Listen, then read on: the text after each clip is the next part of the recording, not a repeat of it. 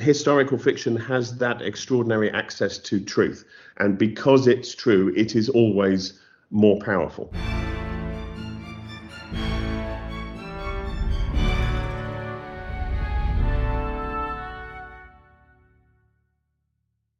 Hello, and welcome to the Aspects of History podcast.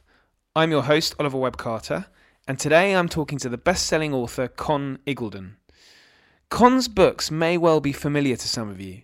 Along with his brother, he wrote The Dangerous Book for Boys and his Emperor series of novels, which were written in the early 2000s, a classic historical fiction based around the life of Julius Caesar. Pleasingly for me, he's recently turned his attention to ancient Greece and he's written about the battles of Marathon, Thermopylae, Salamis, and Plataea. His latest book, Lion, which is out now, is the story of Pericles and Cimon as they take the fight to the Persians, even after the great victories during the Greco Persian Wars. Pericles is perhaps Athens' greatest politician, and Cimon its greatest general.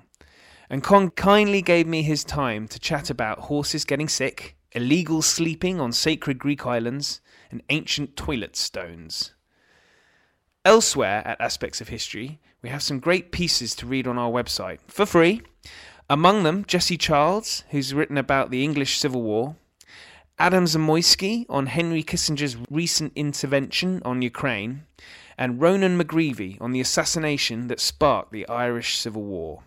Now back to Con Iggulden. I do hope you enjoy our chat, and if you do, please subscribe. And if you can, I'd be hugely grateful if you gave me a good review.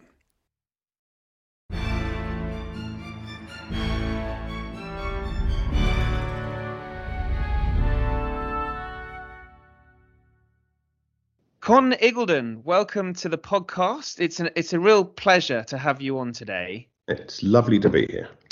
Well, we're here to talk about your new novel, uh, The Lion. And this is, I think it's the start of a new series that the publisher was telling me. But it, it does follow on from your previous novel of last year, Protector, doesn't it? It it does to a degree. They they they've called it Lion, by the way. We got rid of the definite article. Um, in this, uh, there's just not enough time in this modern age to, uh, you know, even waste waste a second on a single word. Um, although, I mean, obviously, it, it's based on the dream his mother is said to have had before he was just before he was born of a lion, and then it became the insignia on his his father's shield, which he would have carried at Marathon and so on. So it's it's a pretty good word for the young Pericles, uh, the lion yes. of Athens. Um, yes, it does follow on. I mean, it, the original couple of books were dealing with um, Gates of Athens and Protector were dealing with the Persian invasion, and Pericles was just a boy um, with very little sort of agency. I mean, he, you know, his biggest event really was being evacuated um, and sent to the island of uh, Salamis, uh, just outside uh, Athens. And then from that vantage point, he saw Athens burned, set on fire twice by the uh, Persian forces. So, because he had to be evacuated again, without walls around um, the city, they really didn't have a decent. Well, there, there was no way to protect themselves from uh, uh, the Persian invasion at that point. So the first two books are more about um, oh, people like Aristides, um, you know, the wonderful stories of how they resisted Thermopylae and Plataea and Salamis and all these extraordinary battles. But it's also about the, you know, the beginnings of Athenian democracy and how they really got going. And then it made sense to, to when doing the actual story of Pericles, which is two books, one called Lion, one called Empire, um, to sort of set that slightly aside I've always written books about interesting people, um, Julius Caesar, Genghis Khan, Kublai Khan, people like that, and uh, you know it, it, made sense to to give it a slightly different series title, even though it does follow on uh, in sort of uh, time terms, uh, almost you know almost day by day. Well, um, it, I, I, finished it today, um, and it's a it is a riveting story. It's great stuff, and it yeah. it but it's wonderful that um, you've you've picked this period because you know you're you're a hugely successful author, but the the particular the Greek Greco-Persian wars and then obviously the the fifth century is the golden era for Athens, and there's so many rich stories. But you you'd have to say Pericles probably does dominate that century more than any other Athenian politician. Yes, and that particular century, the thing that I avoided all from so many years was uh, any hint of Alexander the Great.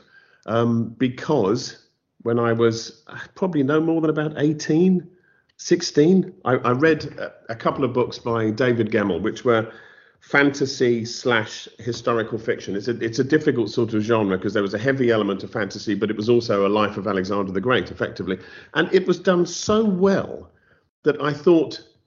Apart from anything else, that I'd be interested in writing historical fiction. It was one of the things that turned me onto the genre but also I need to never go anywhere near Alexander because I cannot match this. I cannot, uh, you know, reach this height. So having avoided Alexander for my entire career, I uh, avoided all of Greece as well, thinking that you know, sort of one would lead automatically onto the other. But they didn't. Of course, they didn't. As you say, there are centuries of good stories. Um, that have nothing to do with Alexander the Great, although there is an Alexander of Macedon that turns up in the Persian invasion as an ally of uh, oh, as an ally of the Persians, and that was that was sort of fun because I knew the reader. If you see Alexander and Macedon in the same sentence, I knew the reader was going to jump to the wrong conclusion, which is is fun playing around with that sort of expectation.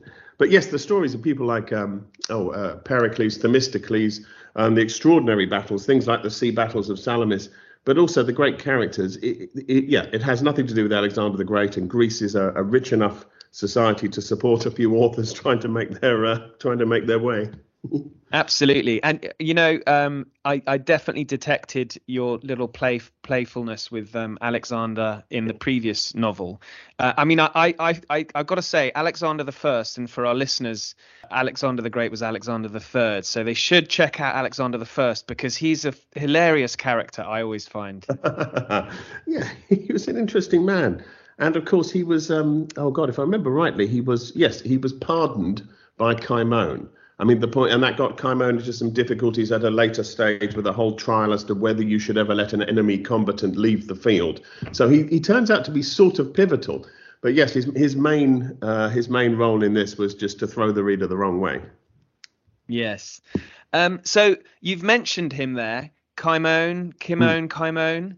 Um, well, he... I, I, tend to go on my son's pronunciations because he's uh, he's the one who's who's got A levels in Latin and Greek, and he's pretty good at this kind of thing. So, although, know, yes. funnily enough, my copy editor, um, uh, a man called Tim Waller, who is the same copy editor I've had right from uh, the Gates of Rome back in 2001, um, oh, he also he studied classics, I think, at Cambridge. I don't want to uh, give him the wrong university, but I think it was Cambridge. So he's always been hugely useful on a personal basis because he can say things you're wrong about this con that almost no one else can say. And I do like to be accurate. Apart from anything else, I have learned that when I'm not, um, people write me the most stinging emails. Um, you know, particularly with Rome, it turns out that there are Roman reenactment societies all across the country who take a very dim view of whether I suggest a peculiar tunic colour or, or shield shape. Um, they will write to me in the most unpleasant terms. So I have uh, I've learned to try and be as accurate as humanly possible and then just to hope for the best and hope I haven't missed something.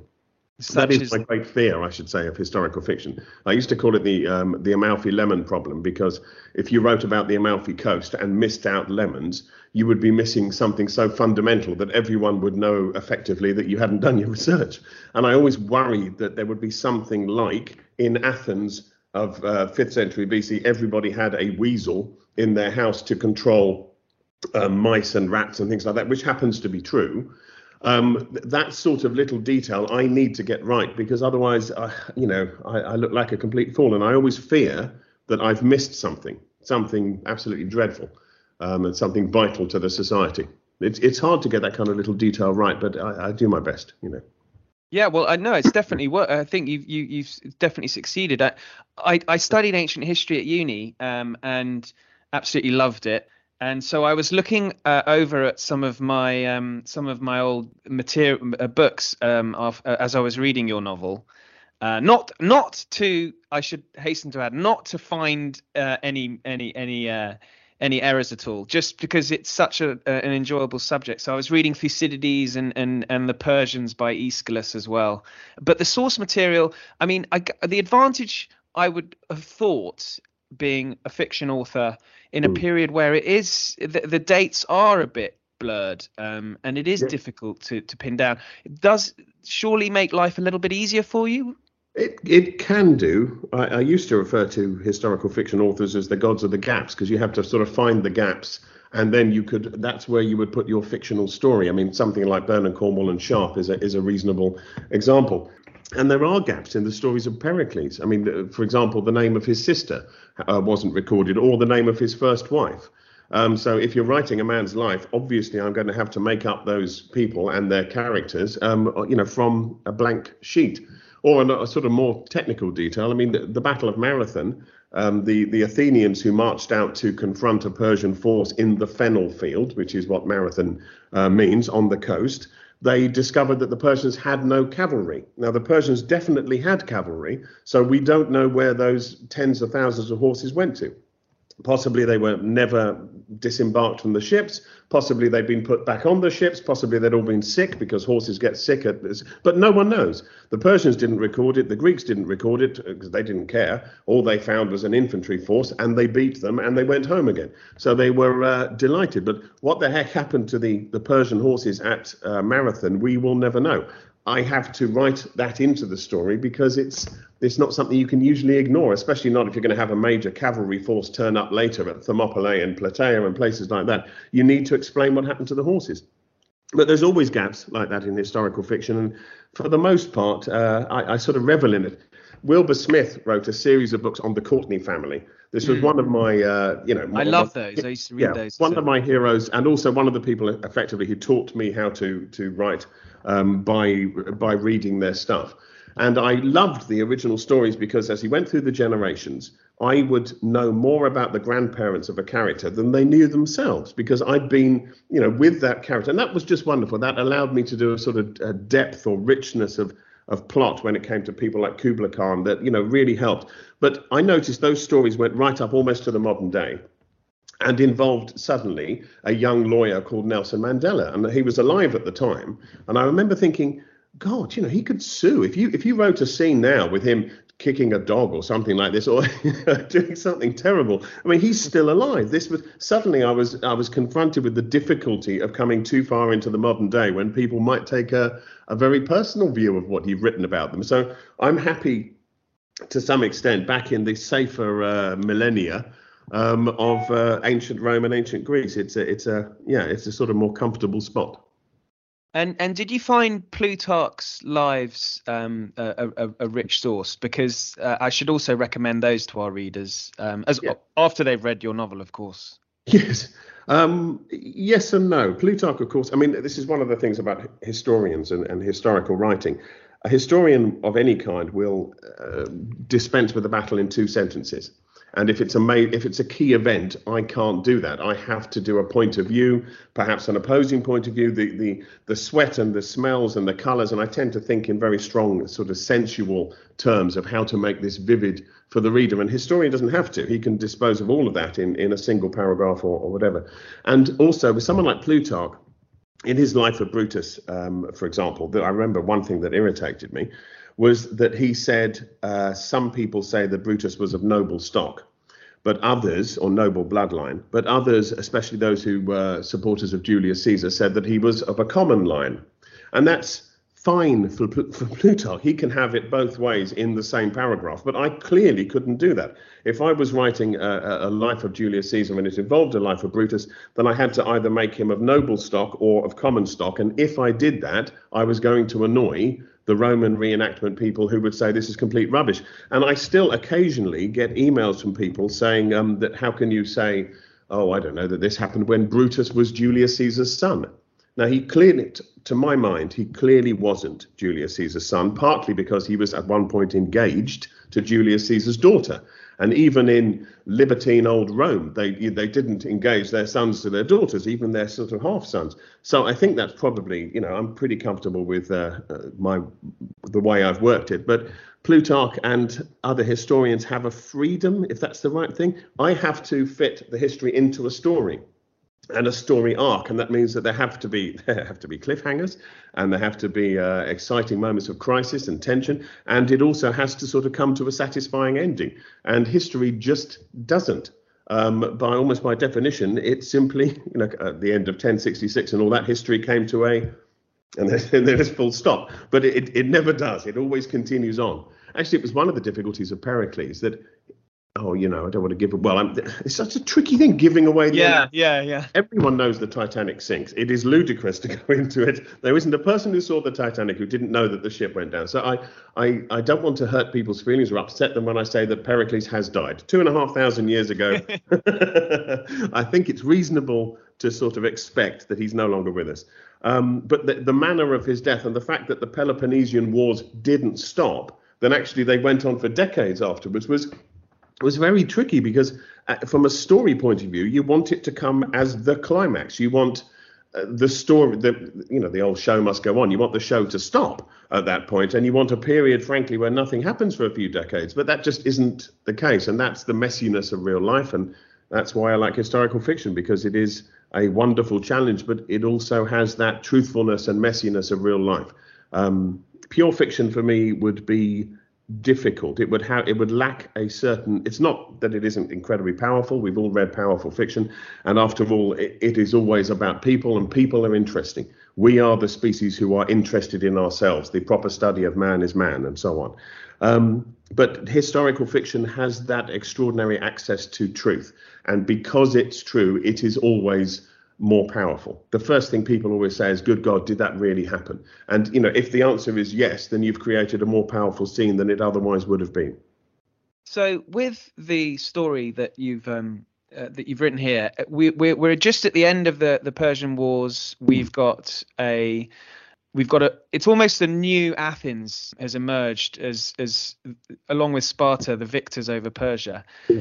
But the, the you've written this brilliant scene of when uh, well, really the founding of the Delian League. So I wondered if it would be um, good to talk a, bit, a little bit about that because uh, for our listeners, that will, I guess, that helps frame the century for Athens and Sparta.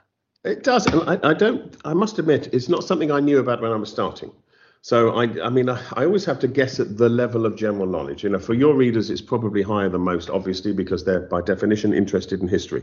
So for them, it might be really obvious and old hat that the Delian League was founded on the island of Delos, which was said to be the birthplace of uh, Artemis and oh crikey, who was the twin? Apollo, brother? I think. It's Apollo. Well done. By the way, I, I always wanted to. You know, it's forbidden. It's it's absolutely forbidden to spend the night on Delos and and who was that? There was an author who did it. Gerald Russell, have I got his name right? Oh, uh, Ger- oh, was it Gerald Durrell? Durrell, Gerald Durrell, the one who said a, a taste as old as time, uh, the, a, a, taste as old as cold water. Ooh.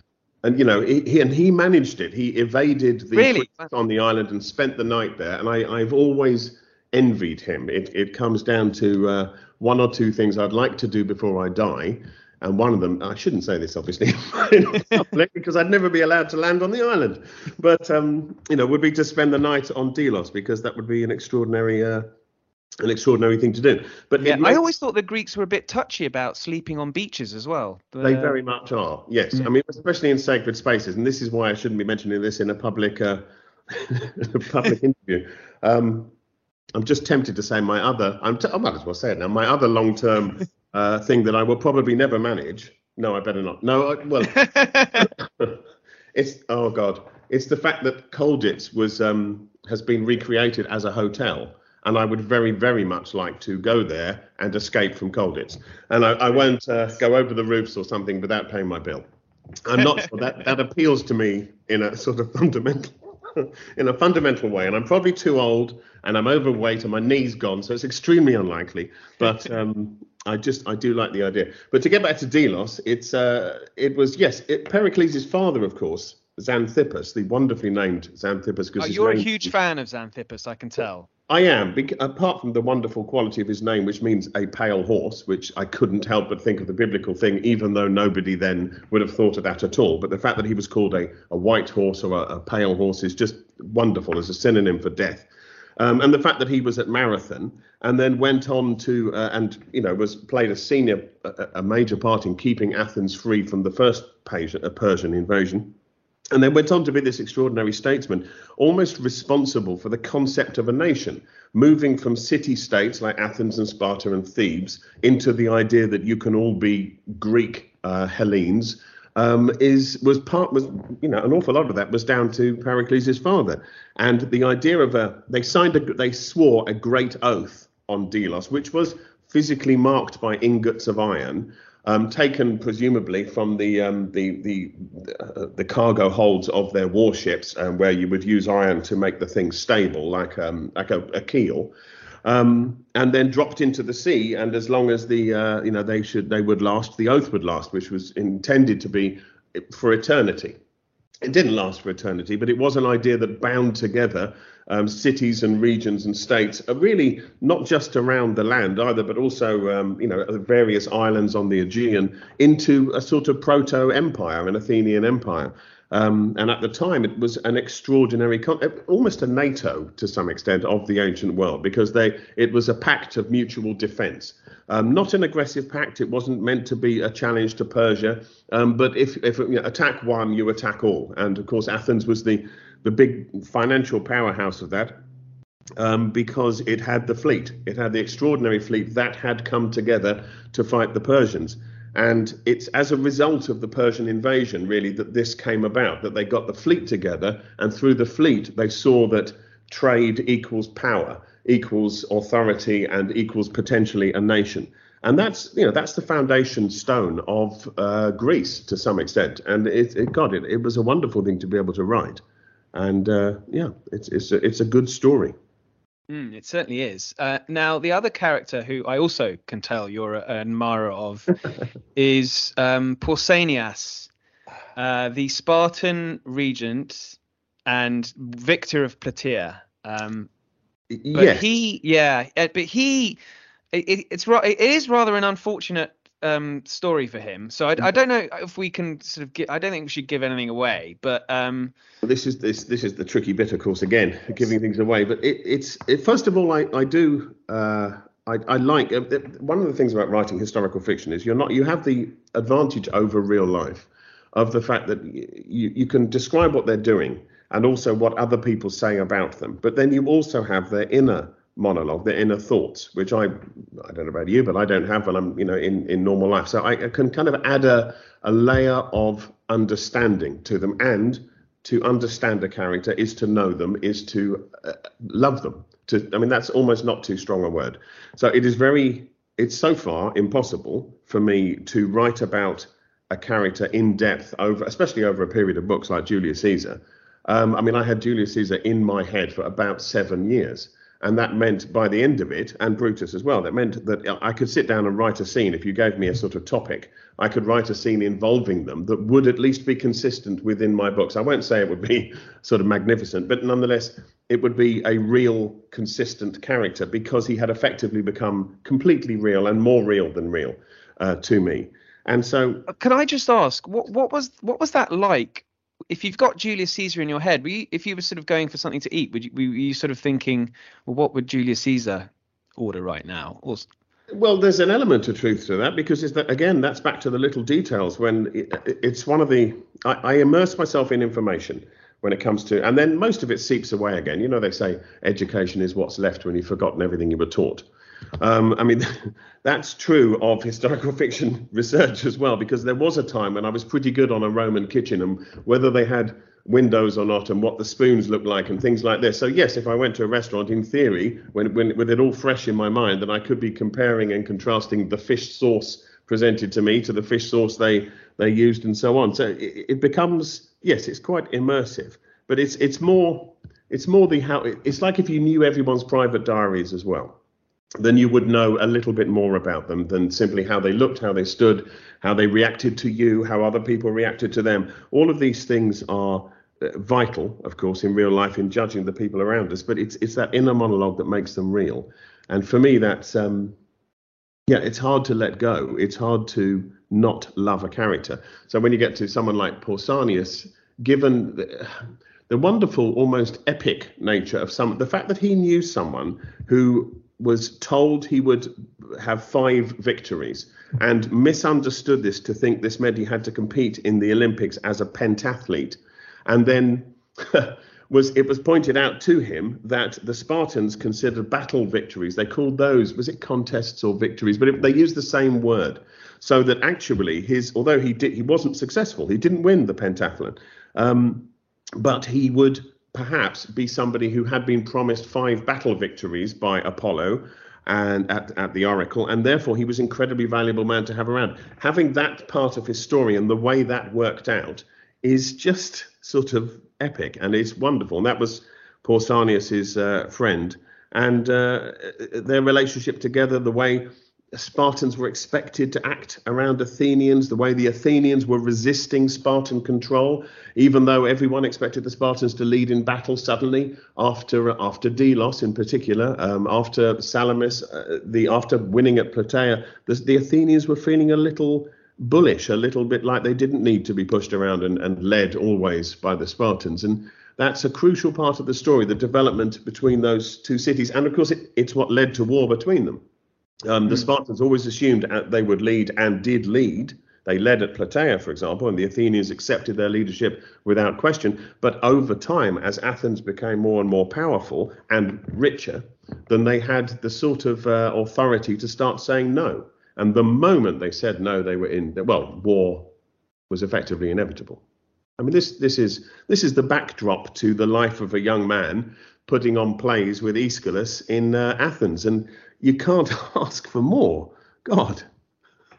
Yeah, it's it's it's, it's extraordinary. I mean, the, the, oh, yeah, all the, the, there's so many rich characters in there. Aeschylus, yeah, is, is among them, and yes. it's fantastic the fact that Aeschylus was at Marathon, uh, the fact that he saw his brother, oh, well, his brother was killed at Marathon, and we know he lost a hand because that, so he presumably uh, bled to death. I mean, he was a man who'd seen war, who'd seen violence right up close and personal, but he also wrote some of the most extraordinary incandescent uh, plays that exist. And we have in his The Persians, we have the first play that survives in the Western canon because, unfortunately, the plays before then have been destroyed and lost. And that's another example of the gaps. Um, there are only fragments uh, before then. As far as I know, no full plays. And his satire plays, which involved such vulgarisms as people walking around with bobbing phalluses and, and, and you know in, in things like that. There is only one complete example of that, so it's very hard to judge an entire genre uh, from that sort of thing. But the, the details of the um, of the Athenian play and the way. Uh, you know the benches were made of Persian warships, for example, and uh, yeah, you know, it's fascinating. It's, oh, I love all of this. I mean, it's it's this sort of thing. It's very hard when you come across something uh, like a really cool fact and you want to put it into the, the, the book because, for example, the fact that Spartans didn't box, because when they they exercised, they ran endlessly and they wrestled constantly and they lifted rocks and as weights and so on and so on. But the reason they didn't box is because that means that half of every bout would involve a loser, and they didn't feel that they should ever treat uh, train men to lose. But the Athenians did box. Now, that was a fact I put in. So then I was able to write a scene where, in a personal fight between an Athenian and a Spartan, then I have the Athenian using boxing techniques which the Spartan wouldn't have known. And I was delighted, absolutely delighted by that, because it's a good way to work in just a really cool, interesting thing that I'd found out. I mean, that's one of the reasons I love doing it, of course, because you do come away with interesting facts. I mean, you do in all books. I, I learned from Dick Francis off the top of my head that horses can't vomit. So if you if you make a horse sick, um, as in on a plane or a ship, it just gets sicker and sicker and sicker, and it cannot expel anything from its stomach, so it eventually can die. And this has stuck with me from Dick Francis, the champ, Queen's champion jockey. So I, I, I accept his authority to tell me this is true. It better be true, by the way, because I think I've used it in a couple of books. Um, you learn, you know, you pick up things from fiction all the time, and history, historical fiction is a, a, good vehicle for that because if you're interested in the subject as well as the story, you, you pick up interesting things. Yeah, you, would have got a letter by now, I'm sure, if, if correct. I hope so. Yeah. So Kimon um, or Kimon, I'm, I'm now um, doubting which one I should be, how I should be saying it. Um, th- but he, he, like, he's this amazing general. He yes. really is. But his father was brilliant as well. Yes, Miltiades. I mean, he was the one in command at Marathon. I was probably very unfair to him, but I, I needed a, a storyline about someone being uh, less than keen to go into the battle for that because I had to explain a court case that happened afterwards when Miltiades was um, accused of, well, basically accused of failure. You have this appalling uh, Athenian system, this wonderful safety valve of being able to take anyone, no matter how powerful, no matter how authoritative, how successful, I mean, someone who played a key role in Marathon, so literally saved Athens, was then he had a, um, a, a fairly minor in comparison. Uh, uh, what's the word? Campaign that went wrong, and the Athenians banished him. I mean, they they fined him something like sixty talents, if I remember rightly, and they were, uh, and then he was going to be arrested, and then he didn't get banished in the end because he died of uh, his wounds. So that's right. They they fined him a fortune that which was the sort of fundamental amount they used to start the Athenian navy. So Cimon's family, and then as he became the commander of the navy, yes, it wasn't a story I knew at the beginning, but through his father and then through Cimon's own successes things like bringing the bones of uh, Theseus back to Athens, the, the famous king, the one who, the hand that, helped, that attacked the Minotaur, and so on and so on.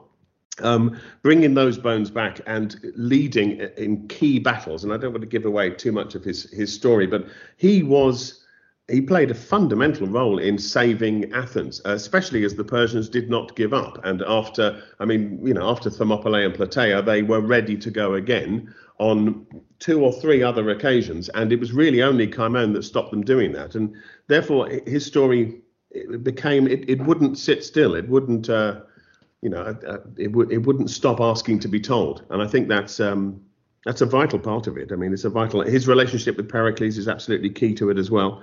Um, even though Pericles also stood against him in at one point in a law trial, and the big question for me was whether he was uh, anyone could prosecute any law trial. So the question was, was he doing it deliberately to help his friend get off, or whether he was actually trying to, you know, prosecute his friend? And that's a tricky one. That's a matter of judgment.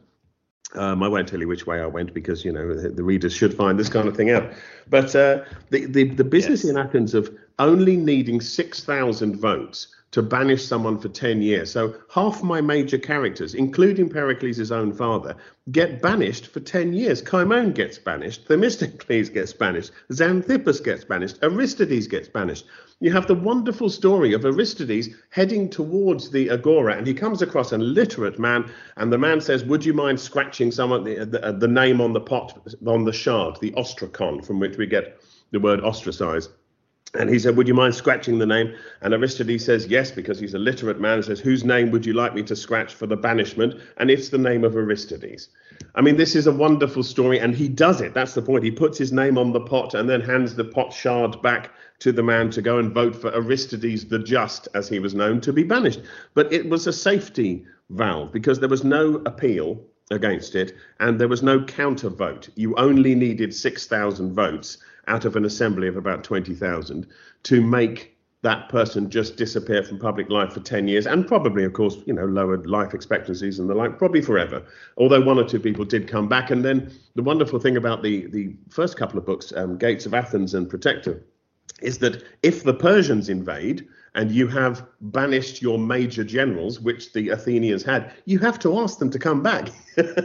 you you have to bring them all home, and that that was an amazing sort of series of chapters to write because I had literally ships going out to find them, these people that they banished, and bring them home again because suddenly um, they didn't have the luxury of banishing their major uh, generals and war leaders. So it, it's an amazing, it's a fascinating society, actually. It really is. Yeah. Can you imagine if if we, the electorate, had that power today to ostracize? Well, just... we'd use it, wouldn't we? I mean, uh, the danger of not having a counter vote is is well, was seen even in ancient Athens because it shocked people. One or two of them were banished, and probably Cimon was banished. He was sent away for 10 years, and he uh, he really shouldn't have been because they desperately needed him. Um, he's another one they brought back. Um, but the, yes, I think if I mean it, it, would be hard in this day and age with petitions and so on. It, there's an element of Athenian uh, democracy perhaps there that actually that probably isn't an accident. The, the idea of giving uh, as much power as possible to the, the people to vote in some sense is is well it started in Athens and it's it's been valuable ever since to the people. Because the only alternative is either tyranny or the authority of well religion. Uh, you get a theocracy of, of some sort. And it, it, it's a tricky thing to accept any authority really. I mean why should i do what you say? You know the, it's it's a tricky one. I don't but even if there's a million well if a million of you say that i should do it one way then as much as i might dislike it then i will accept it because i can't find another authority that i'm comfortable accepting. And the athenians seem to understand that. And frankly it's a lot more noble in some ways. It's like churchill's thing it's the worst of all systems except for all the others. I mean that that's about the best you can say about it but i do prefer it to being told that i have to do this because the man's a nobleman or because he's a favourite of the king or a mistress of the king or whatever, whatever it is. I'm not sure where else authority can uh, derive that would, uh, you know, that I'd be comfortable with. This is the only thing. Democracy, the demos, uh, the mob, the crowd is the only real font of authority as far as I can tell. Like it or not. yeah. love them or loathe them. It's absolutely yeah, the ty- tyranny of the majority, I, I suppose. Yeah, yeah. yeah well, it is exactly, and it can be a tyranny. But on the other hand, what's the alternative? And that's the only thing, because the alternative is always someone saying, "Well, I know best," and you think, "Well, do you?" Mm, yeah, absolutely. Uh, now, uh, one thing I did want to mention is is and as and you you you've you've I think hinted at that already is that we don't know who Pericles' first wife was or yes. or um, you know so you, you she was married to, isn't it ridiculous? They, I mean, they often didn't record women's names with anywhere near as much effort as the men. So she was married to a man, I think, called Hipponicus, if I remember rightly. And the, there's two or three possible men that they might have meant. So it's not 100% clear. But no, she's a non character. All we know is that effectively she was older than Pericles. She had been married before and that uh, and that they got to, oh and had two children of course. Two his first two sons Paralus and Xanthippus named for his father um, came from that marriage. So they're they're sort of vital players. And then the fact that they get divorced. Um, and that's pretty much it. Everything else has to come from the the pen of fiction if you like simply because the details aren't there. So you know you, you do the best you can and you try and make it for me it, it it was tricky to do a whole relationship from um, sort of meeting in slightly unusual circumstances and then right through to falling out with one another and becoming absolutely sick to the sight of one another. It, it is is a tricky thing to write and do well without by the way making my hero character Pericles look like a complete um, you know monster. Because it, it's tricky to write a marriage breaking down. There people say bad you know unpleasant things and it's hard to maintain your heroism when you are in a shouting match with your first wife, you know. But it's also, I think, difficult because the the way women were sort of viewed in in that period were essentially to produce children, and and that was about it, really. Um, which for modern audiences it's, is yeah. difficult. It's a tricky thing. I mean, uh, Obviously, yeah, yes, because especially in the sort of, uh, let's say, wealthier classes, women were expected to stay indoors most of the time, tended to by slaves. And poorer women did tend to go out into the agora and the street markets and so on, partly because they had to. Um, it's like the business of um, bedrooms that uh, poor people tended to sleep together on a single bed, whereas wealthier people had separate rooms and, and separate beds. Um, there were different classes, and the way they treated women and the way they interacted with women were different in those times. But yes, in general, um, the female characters, although I suspect they played as important a role uh, as as women always have in every aspect of history, um, were not uh, front and what's the word, what's the phrase front and fore foremost. Um, when it comes to the writing of the history, Herodotus and Thucydides and so on tended not to record um, the influence of the women. But as I uh, I grew up with a sort of working mother, and I have a wife and daughters, and I have some idea of how history is always driven along by uh, by the women. And uh, frankly, I would I would not have done half the things I'd done if my my wife hadn't pushed me or persuaded me or um, convinced me that I was good enough to do it. You know, the the role is important, um, and I know that. Uh, so you know, when I'm writing ancient history, the historians might have left them out, but I tend not to. Does she read your um uh, your final or throughout, or what's the, her role in your process? I, I, will say I will use the word heroic because it's not so much that she reads them, but it is the final thing I do with every manuscript before I hand it in is that I read it aloud from start to finish. Which really, takes, it, well, wow. it takes days because it is very very time consuming, but it is the only way for me to do a slightly different uh, perspective that that means I can catch errors and I do it as fast as I can so that I'm still remembering chapter 3 when he went west and then in chapter 18 when he's no longer in the west and he's suddenly in the east and I realize I've made a mistake. I, I, I notice plot errors, but it means my wife has to sit and uh, in, I would say endure. I mean, I, I know this is putting my own stuff you know, under a spotlight. Perhaps it doesn't deserve, but it is. Not everyone uh, enjoys an audiobook, and and I will be honest. I have a monotonous uh, reading voice. It, I hope not a monotonous speaking voice. Oh, but I, no. when I'm reading, I tend to sink, according to my wife, into a, uh, into a monotone. Well, and I was going to ask if you sort of act characters when you're reading out the. I I do a little bit. Um, I do. If I'm writing a, I mean, I do because there's all sorts of things. I won't call them tricks, but there's also sorts of techniques that I might do. There might be a short sentence that I know is uh, followed by another short sentence because I'm trying to play with the reader's appreciation of time. And I, I sort of want almost a flashing image followed by a flashing image. So I might read that uh, in a particular way um, because I know the, the technique that I'm trying to. Somebody else might not necessarily spot what I'm doing there. Or there might be echo. Somebody emailed me this morning to say, actually, the book that's just gone out, he said, Was it deliberate that I said about a ship? Um, landing on the shore, and I said dead where it had been alive. And then a, about a chapter or so later, and it comes back onto the water, I said alive where it had been dead. And was this deliberate or was it just a, a, a coincidental echo? And I said, no, that was deliberate. I, hmm. I do this kind of thing deliberately. I, I work on words in the way they sound and the way they they work against each other all the time. Um, which does affect the way I read it aloud sometimes, but it's it's still it's worth it for me, and and the and she seems to. I'll say she seems to enjoy it, but she, we're still married, so. That's good. That's good. Now, now, um, the opponents of the Greeks are the Persians, and yeah. uh, the way you've written about them is there's the great scene with a with a Persian doctor, um, mm. cleaning, um, uh, well, sort of uh, talking about how clean you should be, and it just made me think. It's like those realities, um, uh, what everyday life was like in the ancient world. I mean, they didn't have uh, Lynx deodorant, did they? So, um, no, it, it, but little details like that I find really interesting, and I and I yes. love the way you in, introduce that into the the story. Yes, I mean all these sort of things they do fascinate me. The whole idea about how often you should bathe and whether you can use oil and stra- scraping it away. I mean, I've I've covered some of these things before in ancient Rome. Some of the the Greek things. That, I'll tell you the thing that bothered me the most, and it still bothers me because I still don't fully understand how it worked was the fact that they had no toilet paper of any kind. So, the, and they used something that appears to, is only ever described as toilet stones.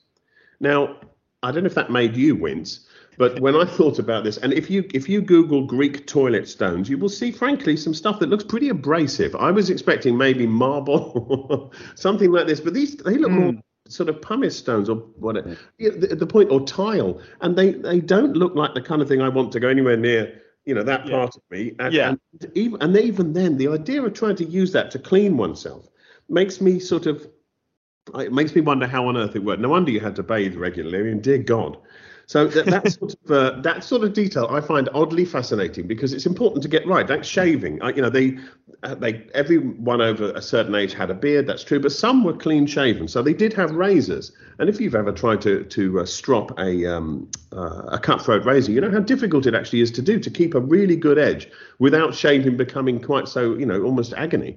Um, so it's things like that. Did they have good enough quality steel? One thing leads on to another, and and you can never lecture about it. You can never drop this kind of thing in because it's it's instantly history. So it has to be revealed through the scene. You know, Pericles getting up in the morning and he is shaved by a, a young woman standing behind him, and it's it's things like that that that for me make it as real as possible because you are trying to drop the reader into a society. Um, and whether it's a, uh, the way a Persian talks or the the interesting sort of different tactics that they used or the way the king might speak to his mother, I try and get this stuff right if at all possible, um, because it's important. I don't want the reader jarred out of it. And I always, uh, you know, avoid if I use I avoid using words like silhouette, for example, because I know I think it was Etienne de Silhouette who invented the sort of blackface um, shadow cu- um, cutting of card. Um, and he was a hmm. Frenchman of, I think, uh, uh, your readers will get me, will say I'm wrong now, but it was yeah, I didn't know this, so this is fascinating. I think, um, or you know, I avoid using a word like boycott, or you know, for the same sort of reason. Um, if at all possible, I avoid using anachronisms in the text. Um, just because I know that they will jar, people will be jolted out of the, the, the story, and I, I really don't want that. I I want them to be completely lost in it and turning every page, ideally, with breathless excitement. I mean, that is always my my aim, and I don't want anything to interfere with that. Well, I, I did. Um, I, I think that you wrote you wrote it with humour as well, which I, I, I definitely appreciated. Um, I my wife, uh, her parents are Iranian, so a- anytime a Persian appears in a story, I, I love, uh, particularly with a bit of humor in. I always sort of um, uh, uh, mention it to her. But she, yeah, she she was um, she was telling me that Gulshan, Gol in in Farsi, is this a name as a ca- of a character who's a Persian? I'm just for our listeners so they're aware. Um, he's called Gulshan, which she was telling me that uh, Farsi Gol is is the word for flower, which makes sense because his name is is garden, isn't it? Yes, he refers to it as a garden. Yes, and then there's a moment of silence. It'd be yes. The, it was it was that was that was me being funny or trying to be funny. Yes. No, it I, was funny. It was funny. ah, yeah. Yeah. There is there's an awful lot of humour in in life. I mean, in a normal sort of uh, you know any any normal interaction, there will be banter for want of a better word. So it's vital to put that kind of thing in. And I mean, my father was in the uh, various parts of the RAF, including Bomber Command during World War II, and so he lost people sitting next to him um, once or twice. And his the examples of completely black humour that he had, I mean, incredibly grim stuff that he would sort of turn into or would find amusing, or you know, were it influenced me without a doubt. It made me aware that actually um, it's a response to trauma particularly uh, men, uh, you know, we, we tend to uh, make some stupid joke when someone's just had his head cut off. It's ridiculous, and it's not in any way to trivialize or to to, to mock it or anything like that at all. It's just a, it's another safety valve, and that mm. therefore, if you don't include that, well, you're back to it not being quite realistic. You need someone to say something ridiculous at the at exactly the worst possible moment, because in real life people do, and you're trying to write real life. It has to come across as plausible. Um, yeah, which I mean, you know, I, I, do the best I can. I'm not saying I always get it right, but it you, it is the constant struggle of historical fiction to make it as real as possible, bearing in mind that you are dealing with the values of people, you know, of societies which are not always your values. So uh, if Genghis yeah, the past is a foreign country, isn't it? Yeah, well, it is. And if someone like Genghis Khan turns his children out into the snow and basically saying whichever one of you survives can come in, um, then you know that's that's not a, it's not an easy scene to sort of appreciate. But and, and to you know, but it these things happen, so you have to be. Uh, yeah, I, I do try not to bring a modern uh, critical tone to it, uh, which uh, is a little bit helpful. The fact that my dad was of a previous generation, born in 1923, his father was born in 1850.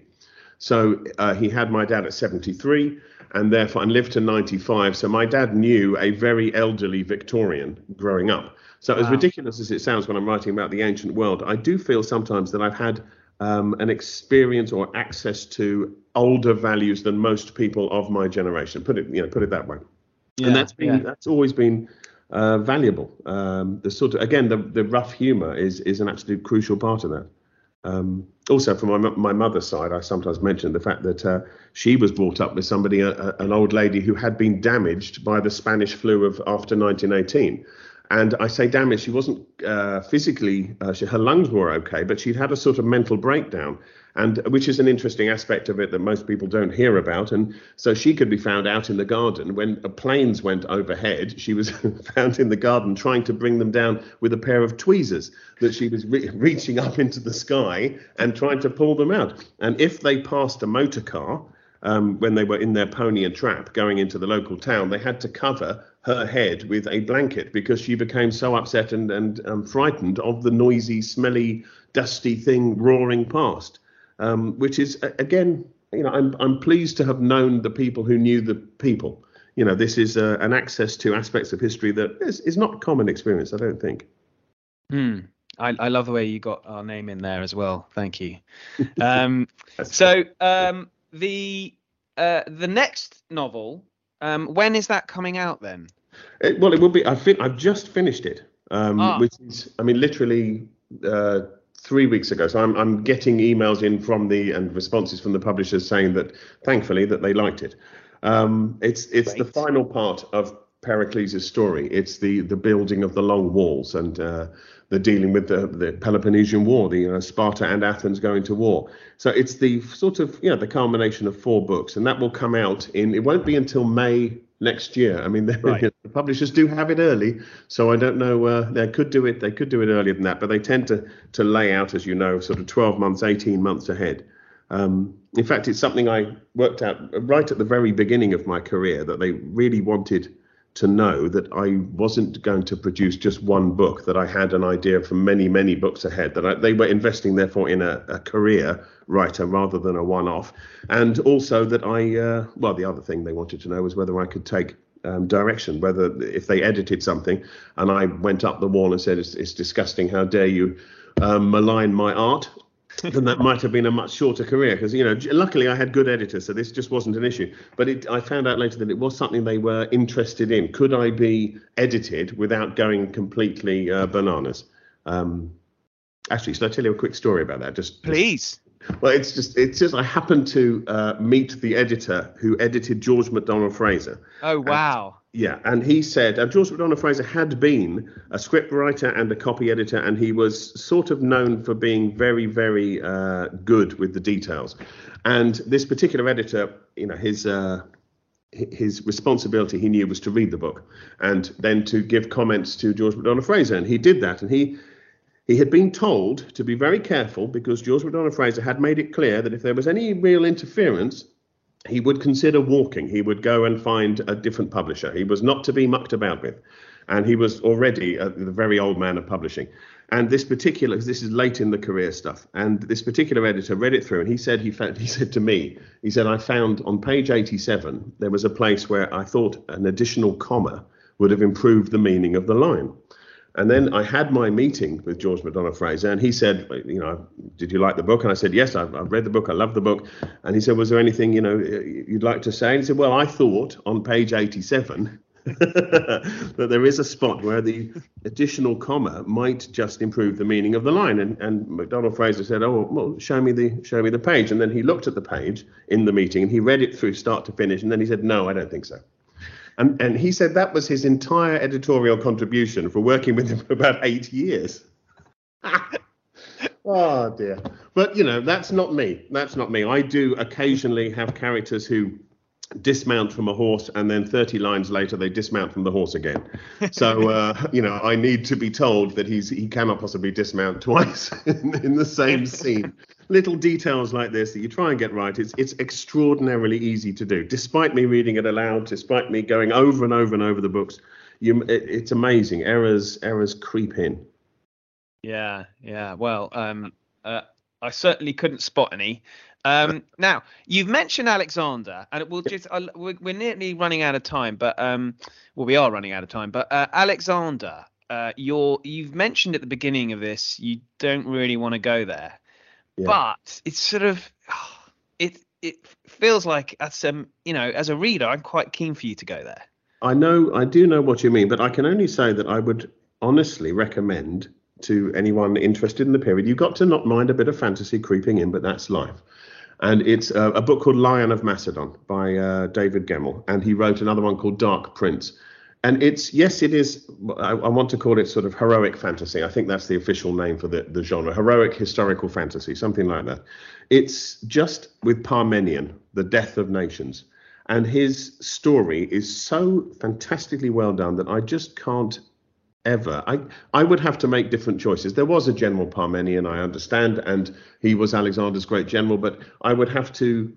I'd have to make actually, the, the, yeah, I'd have to make, I'd have to take the same material and then make different choices. And I, have come across this once or twice before. I, I was looking at, I think it was, um, I was King Arthur a while ago. I was looking at the possibility of writing King Arthur, and the trouble was, and I studied it in university. I have a, a son called Arthur. I mean, I've I've seen every you know possible version, the alliterative, the stanzaic, the, the lot. It was my big thing. So I'm pretty well suited to write a King Arthur story. But the problem was, every time I came across the material, I was thinking, well, I know that someone else has done it this way. So either I take the same material and do what I consider to be a suboptimal choice or I'm basically writing the same story as someone else, and it wouldn't work. It just doesn't. So the same is true for Alexander. I would either be doing David Gemmell's choices, which would feel fundamentally dishonest and um, not recognizing the talents of a, a writer I admire uh, or I would be making suboptimal choices, which is a rotten way to go about it. I never phone things in. I, I love to write and I love to tell stories, and you know I always want to do the best I possibly can. So I can't do it badly. I won't, you know, do it badly. Fair enough. Fair enough. Well, Conn, this has been an absolute pleasure. I've really enjoyed talking to you. Um, Thank you very much. And I wish you every success with with Lion. Thank you. Not the Lion, Lion. Uh, and actually, I think looking at uh, we're speaking on the 26th, which I think is publication day, isn't it? Yes, absolutely. This is the day it comes out. This Fantastic. Well, it's very good of you to give me give me your time then on on such an auspicious auspicious occasion. Um, and yeah, thank you. Thank you very much. Well, there you have it. Now I've put all the links that we discussed in the show notes, including Conn's new book, Lion, which I highly recommend. It's lots of fun and ancient Greece is an untapped area for historical fiction, but as I mentioned with Conn, it's such a rich one. Coming up, we've got Antony Beevor on Russia's Civil War and Gretchen Friemann on the Anglo Irish Treaty. You can get me on the Twitter, I'm at OllieWCQ, but I'll leave you alone now. Thank you and good night.